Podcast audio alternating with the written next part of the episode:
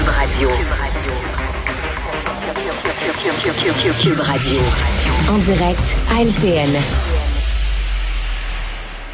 Euh, puis on est conscient des chiffres, on est conscient du long chemin à parcourir.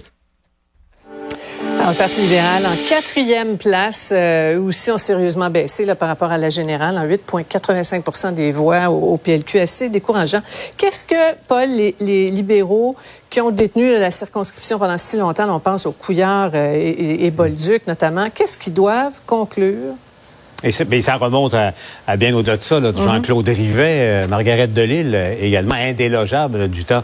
Euh, ben, le, constat de, des, des résultats d'hier dans Jean Talon, il, est brutal. Le Parti libéral est complètement déraciné du Québec francophone. Mhm. c'est un c'est un terreau tellement fertile pour le Parti libéral. Et ce qu'on entendait hier, Régis Labaume nous le racontait en direct à, LCN, beaucoup de, de, de militants, d'anciens militants libéraux ont voté péquiste hier.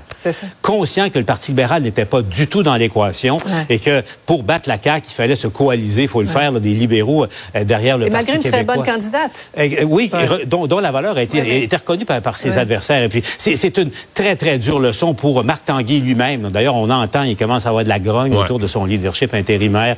dure leçon pour Marois Risky aussi, là, qui, a fait campagne, s'est investi et ça n'a donné aucun résultat. Mario? Ça prend un chef au Parti libéral à un moment donné. Là. Je j'espère qu'il y a quelqu'un qui va se déniaiser.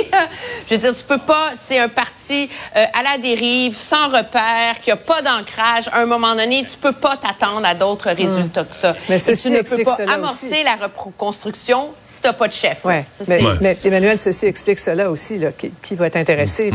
Mais le même, même le chef, hein? Même le chef par intérim, j'entends les mêmes choses que Paul. Même le chef par intérim, si quelqu'un d'autre demain matin se poussait, il y a dans le caucus des questionnements, c'est-à-dire que ça fonctionne tellement pas à l'heure actuelle.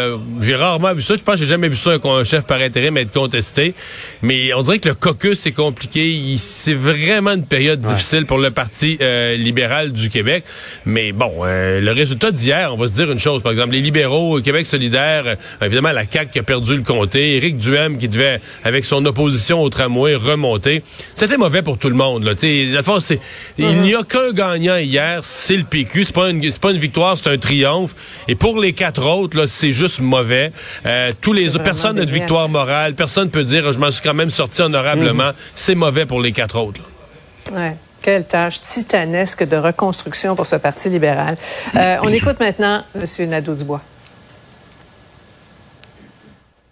Ce qui s'est passé hier pour Québec solidaire, c'est assez facile à lire.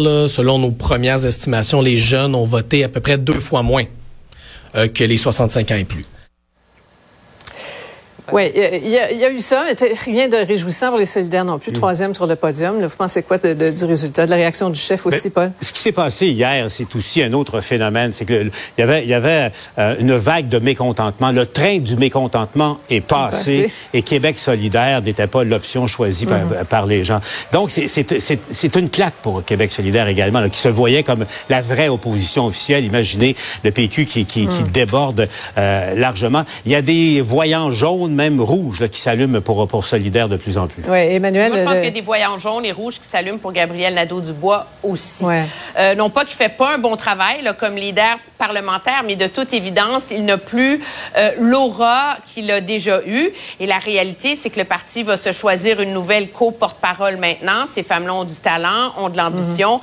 Il ne peut pas s'imaginer qu'il va régner euh, comme le premier ministre en attente éternellement. Moi, je pense mhm. qu'il y a des lendemains difficiles qui attendent Québec solidaire vient là, en, novembre. Mario, euh, M. Nadeau-Dubois qui s'est fait demander s'il était jaloux de Paul Saint-Pierre Plamondon.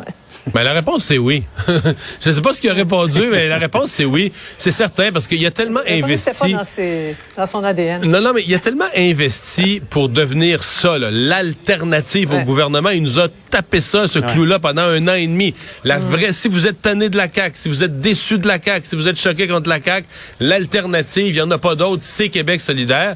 Et au moment où il disait ça, il y a un an, le PQ était à terre. Et là, un an plus tard, c'est le Parti québécois qui s'est installé dans cette position d'être l'alternative à la CAQ.